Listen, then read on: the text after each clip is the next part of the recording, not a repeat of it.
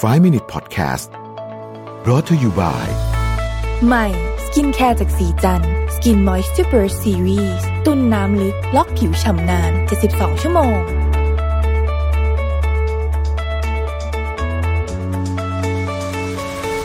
สวัสดีครับ 5 minutes good time นะครับ วันนี้ผมอยากชวนทุกคนมาสร้างช่วงเวลาดีๆ ใน 5 นาที กับเรื่องของ toxic relationship หรือว่าความสัมพันธ์ที่เป็นพิษนะครับ ท่านนี้ถามมาบอกว่าอยากได้ความเห็นเกี่ยวกับ toxic relationship จากคุณรวิทย์ว่า มองเรื่องนี้ยังไง แล้วมันเพิ่งเกิดขึ้นในยุคนี้หรือเปล่านะฮะต้องบอกว่าถ้า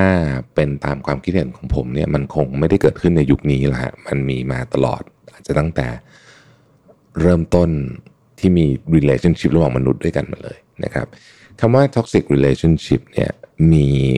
หลายประเภทด้วยกันนะฮะครอบครัวก็เป็น toxic relationship ได้ เพื่อนก็เป็นได้นะครับ เพื่อนที่ทำงานก็เป็นได้นะฮะคนรักเป็นเยอะคนรักเป็นเยอะนะครับ มีเยอะนะสิ่งที่ toxic relationship มีคล้ายๆกัน คือการลดทอน self esteem ของเราไปเรื่อยๆ โดยเขาจะรู้หรือไม่รู้ตัวก็ตามนะฮะ รู้รู้รู้หรือเปล่าไม่รู้อะแต่ว่า แต่ว่า self esteem เรานี่มันลดลงไปเรื่อยๆนะครับ ซึ่งวิธีการเนี่ยบางทีบางคนเขาก็เป็นแบบอัตโนมัติเลยนะ โดยที่เขาอาจจะไม่ได้ตั้งใจด้วยซ้ำแต่ว่าเรามีหน้าที่ที่ต้องสังเกต แล้วก็พยายามออกห่าง ให้ไกลๆเลย จากคนที่สร้าง toxic relationship ให้เรานะครับ มันมีสัญญาณอะไรบ้างนะ จริง ๆ มันก็มี ตำรับตำรามากมายเลยนะเรื่องเกี่ยวกับสัญญาณของ toxic relationship เนี่ยนะฮะแต่ว่าวันนี้เนี่ยเดี๋ยวผมจะเลือกบางอย่างมาเล่าให้ฟังก็แล้วกันนะครับ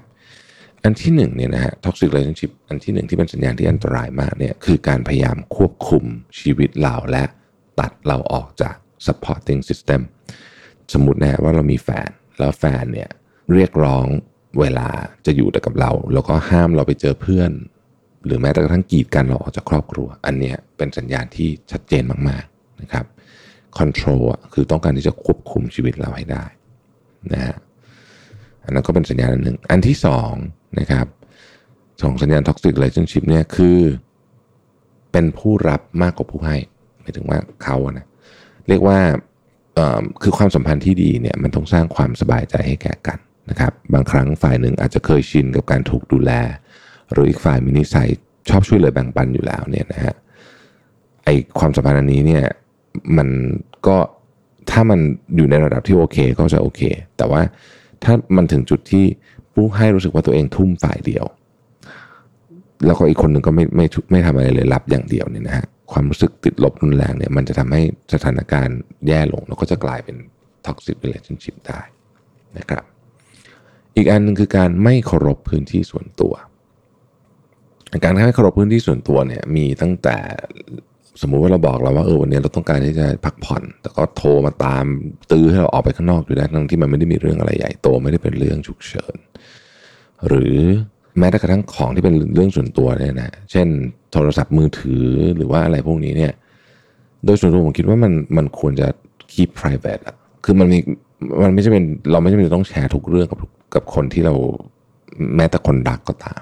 นะฮะมันควรจะเก็บเป็นเรื่อง private ดีกว่านะแล้วก็ไดอารี่อะไรเงี้ยไปถึงขนาดนั้นนะฮะถ้าสมมติว่ายกตัวอย่างอะไรเงี้ยอย่างที่บอก toxic relationship เนี่ยสามารถเกิดขึ้นในครอบครัวก็ได้การไปอ่านไดอารี่ลูกโดยไม่มีเหตุผลอันจำเป็นสมควรจริง ๆ เหตุผลนั้นจะเป็นสมควร เช่น สมมติเขาหายไปอย่างเงี้ยแล้วเราสงสัยว่าเขาถูกลักพาตัวเนี่ยถือว่าเป็นเหตุผลอันจำเป็นสมควรแต่นอกเหนือจากนี้ แทบจะไม่มีเนาะเพราะฉะนั้นอย่างเงี้ย ก็เป็นลักษณะของ toxic relationship นะครับอีกสัญญาณหนึ่งที่ชัดเจนมากคือว่า คุณกลัวผิดพลาดมากๆเลยเมื่ออยู่รอบคนคนเนี่ยคือกลัวไปหมดแบบเหมือนจะเดินบนเปลือกไข่นะเพราะว่าคุณรู้สึกกลัวว่าทำผิดครั้งเดียวอาจจะสูญเสียความสัมพันธ์ไปนะครับ ต้องระมัดระวังตัวเองมากๆนะฮะกลัวจะถูกไล่ออกจากกลุ่มจนเป็นกลุ่มเพื่อนนะฮะอันนี้นะครับก็ toxic เหมือนกันนะฮะหวังดีประสงค์ร้าย ก็เป็นอีกสัญญาณหนึ่งความ toxic นะครับ อันนี้อันนี้จะเกิดในเพื่อนเนี่ยเราเห็นแบบนี้เยอะเพื่อนจะมีแนวโน้ม toxic มักจะแบบใน toxic ในเรื่องหวังดีประสงค์ร้ายเนี่ยมักจะมีการกระทำที่ทำให้เรารู้สึกผิด แล้วก็รู้สึกแย่กับตัวเองเสมอเสมอ comment ที่ฟังดูแล้ว คล้ายๆกับจะหวังดีนะ แต่ว่าลึกๆเนี่ยซ่อนข้อความที่ประสงค์ร้ายทำให้เราคิดมากนะอะไรอย่างนี้เป็นต้นเนี่ยนะฮะถ้าคุณรู้สึกว่าคุณอยู่กับใคร แล้วก็ตัวเล็กแล้วก็โดนเหยียดตลอดเวลาเนี่ยอันเนี้ย ถือว่าเป็นสัญญาณที่ชัดเจนว่า อาจจะอยู่ใน toxic relationship นะฮะมันจะมีอีกอะเยอะแยะเลยนะครับพวกนี้เช่น พูดขอโทษไปอย่างนั้นอย่างนั้นนะนี่ก็เป็นลักษณะของ toxic relationship เช่น คนที่ไม่ตระหนักถึงความผิดของตัวเองเนี่ยนะฮะแล้วก็